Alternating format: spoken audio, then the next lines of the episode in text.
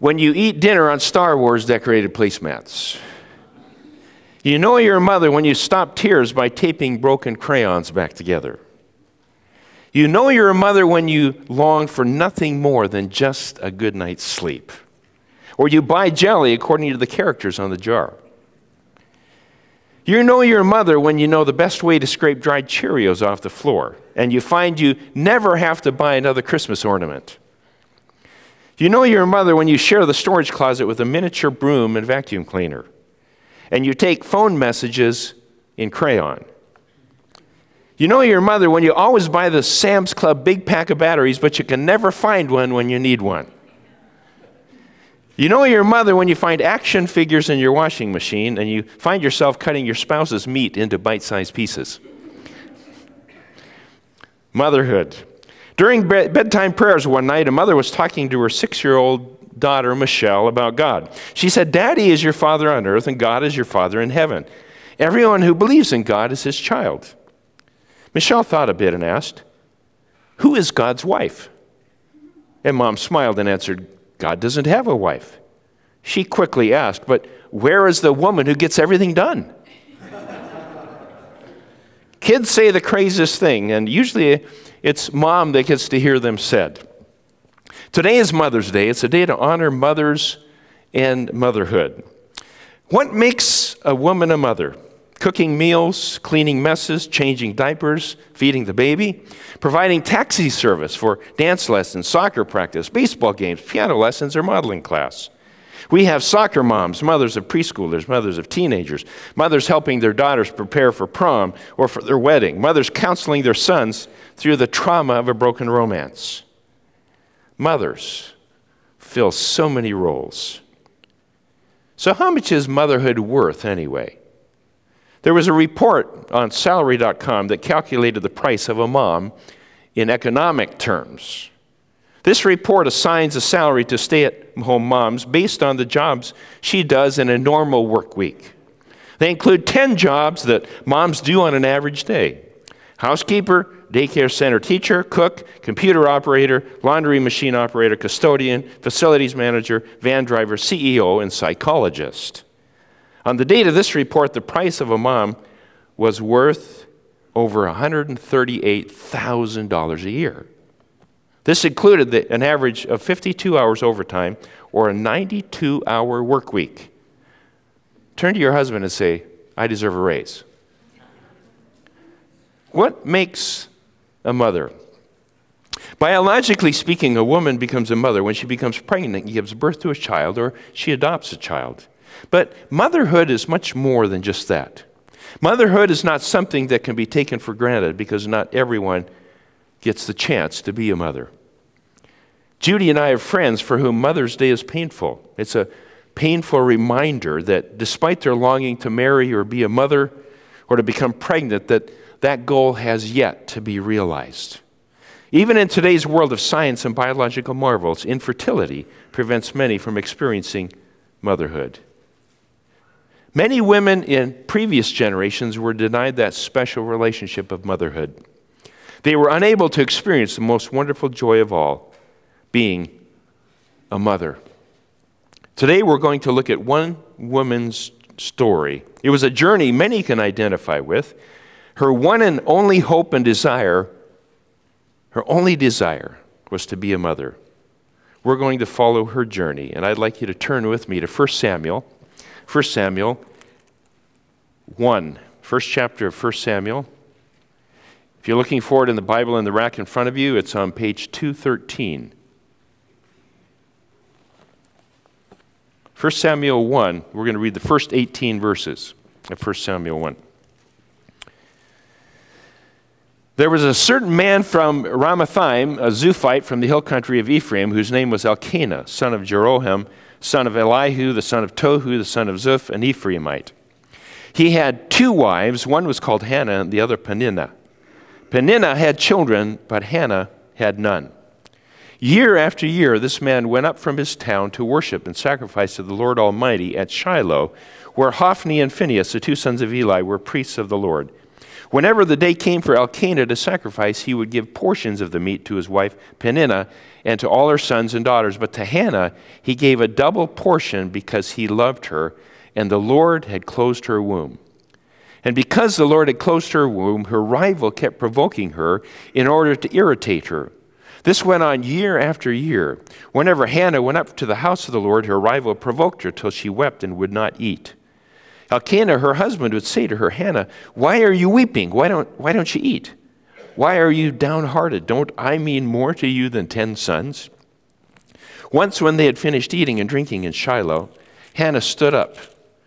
Now, Eli, the priest, was sitting on a chair by the doorpost of the Lord's temple. In bitterness of soul, Hannah wept much and prayed to the Lord. And she made a vow, saying, O Lord Almighty, if you will only look upon your servant's misery and remember me, and not forget your servant, but give her a son, then I will give him to the Lord all the days of his life, and no razor will ever be used on his head. As she kept on praying to the Lord, Eli observed her mouth. Hannah was praying in her heart, and her lips were moving, but her voice was not heard. Eli thought she was drunk and said to her, How long will you keep on getting drunk? Get rid of your wine. Not so, my lord, Hannah replied. I am a woman who is deeply troubled. I have not been pour, drinking wine or beer. I was pouring out my soul to the Lord. Do not take your servant for a wicked woman. I have been praying, praying here out of my great anguish and grief. Eli answered, Go in peace, and may the God of Israel grant you what you have asked of him. She said, May your servant find favor in your eyes. Then she went her way, ate something, and her face was no longer downcast. Our story begins with Hannah, our main character. And Hannah experienced something that all of us can identify with something called private pain. Private pain. Private pain is the hurt that we all experience in our innermost being. It's in our hearts, it's hidden from view of most. Private pain is too painful to share with anyone else, too humiliating, too embarrassing. There's no reason to talk about it because it's impossible to do anything about it. For Hannah, the pain was infertility. And only a woman can understand the deep seated longing to have a child. It's normal, it's, it's a God given, it's a, it's a healthy desire.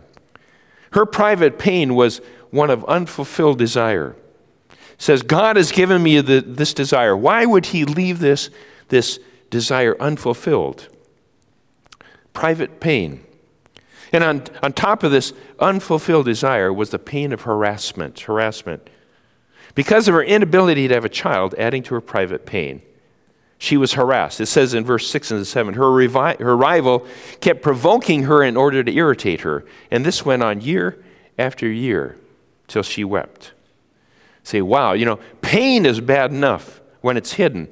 But when someone else calls attention to your pain and harasses and abuses you for something beyond your control, that's beyond something we can handle. Then there was humiliation.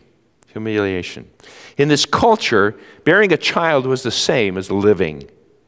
If one could not have children, women were not considered worth living. They were considered worthless or insignificant. Women in this day and age had no other role. They didn't have the choice of marriage or career, children now or later. Children were their career, their role, their value, and validation. Without children, a woman felt totally valueless and worthless. Today, of course, we know the true value of, of women quite apart from childbearing. Not then. So, private pain, nobody truly understood. And, and of course, Hannah's husband is clueless. Hannah's in pain. She's being harassed. She's hurting so bad that she can't even eat. And he says, Aren't I worth more than all those kids? Hey, get a clue. Get a clue, Elkanah private pain. How about you? What desire has God placed deep in your heart that is still unfulfilled? A healthy, wholesome, God given desire. And, and you have a gnawing emptiness, a, a pain of this unfulfilled desire. Your, your private pain may be what Hannah's was infertility. Or it may be something different a secret place of discouragement. an unanswered prayer, hidden areas of hurt that you don't let anyone else see, wounds that you experienced in the past, a, a God given desire that remains just that, just a desire. For some parents, the source of pain may be that child or relationship that is broken.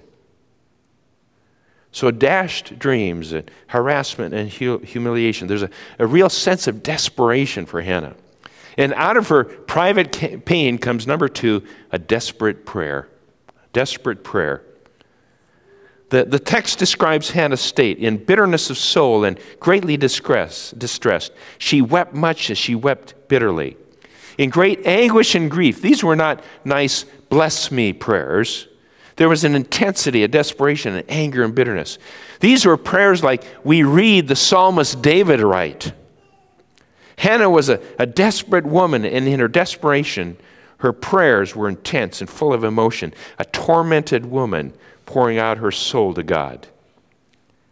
And what was her desperate prayer? First of all, it was, See me. See me. God, Please see my misery. See what I'm going through. No one else sees, no one else notices, no one else can understand. See me, God. Nobody knows. Just please see me. Secondly, remember me. Don't forget me. Why? Hannah felt that God did not see her pain, and she felt that God had, had long since forgotten her. Have you ever felt that way? You pray, See me, God, remember me. Maybe you've prayed to God that way. All throughout history, people have prayed prayers of absolute desperation to God. See my misery, see my pain, don't forget me. And you know, when we pour out our hearts to God, God's not going to strike us dead. He knows what we're thinking in our heads and in our thoughts, so we might as well verb- He's not going to be surprised when we verbalize our thoughts. One thing I learned a long time ago God's not shocked if I put into words what I'm thinking in my head. Pray it, pour it out to God. The third part of our prayer was use me, use me. Give me a son. She tells God specifically what she wants. In this cry, give me a son, is a cry for significance. This was a cry to God to do something of worth through her. God, use me. I feel useless. I feel worthless. I'm good for nothing. Do something with me. How many of us have had that cry in our heart? We feel worthless, useless, unused, or unusable. So we cry to God, use me, do something with me. For some, the cry is obvious. For others, it's hidden and, and it's quiet, a, a desperate cry and a desire for significance. I need to know I matter. I need to know that I can make a difference. I need to know that I have a purpose in this world. And this cry for significance isn't just for the young seeking to make their way in this world, starting out. It applies to those that are older, maybe recently retired or seeking to find out what to do. It's for new parents and new grandparents, recently bereaved, people who are left without a spouse or family member, asking, What am I on earth for? What, what's the purpose of all this? Why am I still here? Something greater or beyond myself. God, use me fulfill my purpose for being created and for my continued existence for my life now, today. One of the greatest mysteries on earth is that we as people can pray to the God of the universe and He answers. He answers. He hears them and He answers, especially prayers of desperation. In 2 Chronicles 7 14 to 15, says, If my people who are called by my name will humble themselves and pray and seek my face and turn from their wicked ways, then I will hear, I will hear from heaven and forgive their sin and heal their land. Now, he says, My eyes will be open and my ears attentive to the prayers offered in this place. I will listen. God answers prayers of desperation, humility, and need. How desperate are we? I think that we're just starting to realize here in America how desperate we are as a nation. The culmination of all the sins of, a, of our nation. Desperate prayers, not only for us individually, but as, as a nation, as a city, as a state. Now, Hannah prayed a prayer of desperation, and she included a vow in this. She said, I will give this son back to you for your service. No razor will ever be used on his head. Now, what was that all about? That statement about razor on his head had to do with a Nazarite type vow. It was characteristic of, of someone who was set apart for full time service to God. Now, the question is did, did Hannah have to make that vow? Was she bargaining with God? Was God's answer dependent on this part of the vow? No, it wasn't. But because of her private pain and desperate prayer, through her hurt and despair, God is going to do something incredible. Now, as she prays, Eli, the priest, observes her unusual behavior, her pouring out of emotion. Pain so private, she speaks without making sounds. And he thinks she's drunk. And she replies, I have not been pouring wine or beer into my body, I've been pouring out my soul to God. Conventional wisdom says we try to fill our painful lives. We try to anesthetize our pain with diversion or alcohol or drugs. We try to salve our pain by taking things in. People take drugs, they eat comfort foods, they drink, they seek diversions or pleasure to cope with pain. It does not work. The solution for our private pain is not to take something in, but to pour out that pain to God. Hannah said, I was pouring out my soul to the Lord. Private pain, pour out your pain in desperate prayer to God. As we pour it out, we give it to God, we let Him have it, we let Him carry that burden so we don't have to carry it. We were not designed to carry those burdens, those pains. That's why God said, Jesus said in Matthew 11, Come to me, all who are weary and burdened, and I will give you rest. Take my yoke upon you and learn from me, for I am gentle and humble at heart, and you will find rest for your souls. Pouring out our pain, letting God carry it. So, out of this private pain and this desperate prayer comes number three God's promise. God's promise is given through Eli as he answers and says, Go in peace, and may the God of Israel grant you what you've asked of him. And you wonder, how did that impact Hannah? Now, Eli, Eli didn't even know what her request was, but he knew her, who her God was. And God's promise produced three things. Now, first, it was hope. Produced hope. Out of faith, looking at God, a desperate prayer came a promise, and that promise produced hope. Hannah needed hope. She didn't yet see the answer, but, but it was hope that was produced by faith. Hebrews 11.1 1 says, Now faith is being sure of what we hope for and certain of what we do not see. Secondly, God's promise was an expression of God's favor. This is letter B is grace. Grace is unmerited favor. All answers to prayer are birthed in faith and granted by grace. God's goodness. All gifts by God. And God's promise finally produced letter C, joy. says her face was no longer downcast. This promise, which she accepted by faith, granted by God, changed her entire life. She had faith that God had heard, God had seen, and God would answer. And that produced joy. Her, her circumstances had not yet changed, but her heart had changed and her entire countenance had changed. Her hope, her faith brought joy that transcended her visible present circumstances. And the question is for you, where you are today, do you need hope today? God sees, God remembers, God hears, and God answers prayer. Finally, we see that God had a plan, God's plan. God is in control. Sometimes we wonder, we look at our lives and we say, Nobody. God, there's no way you could be in control of this. But in verse 5, it said, The Lord had closed her womb. Verse 6, because the Lord had closed her womb. Moving on in the story, it said, The Lord remembered her. In verse 19, she conceived and gave birth to a son. Verse 20, I asked the Lord for him. 23, may the Lord make good his word. Hannah has a son and brings her son Samuel to the house of the Lord in Shiloh and gave him to Eli for a lifetime of service. Verse 27, it says, I prayed for this child, and the Lord has granted me what I asked him. So now I give him to the Lord for his whole life. He will be given over to the Lord, and he worshiped the Lord there. Now, Hannah is thought to be the main character in this story. But the main character is really God. It's really God. See, the nation of Israel was soon going to be leaderless, and only God knew that.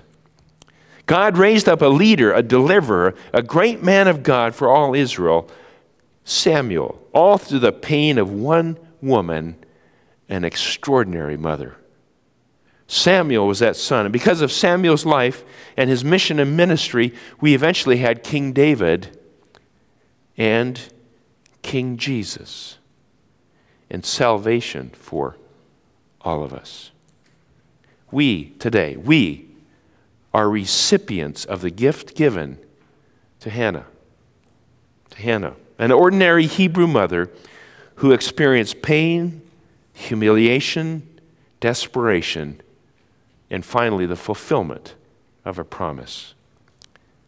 Hannah not only gave her pain to God, she gave God her most precious possession. She gave her son. She had no guarantees when she gave Samuel. She had no guarantees that she would have other children. She did receive other children, but she gave her only son.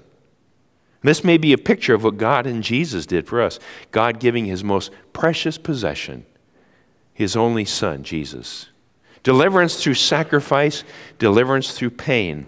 Sometimes our source of pain and our source of joy are one and the same. What is God's plan for your life today? Through the pain and suffering of one mother, God raised up a mighty leader and deliverer. What is your private pain? What is your desperate prayer? What promise are you waiting for God to give you out of His love and grace? God has a plan rooted deeply in His love for you and those that you love. Remember in all of this, you are not alone. Let's pray. Father, we thank you that you've given us this story as an illustration and understanding of who you are. And Father, I just pray that, that we would understand in a small way how your sovereignty works in and through our lives. And that in all of this, you are always aware, you see, you understand, and we are never alone.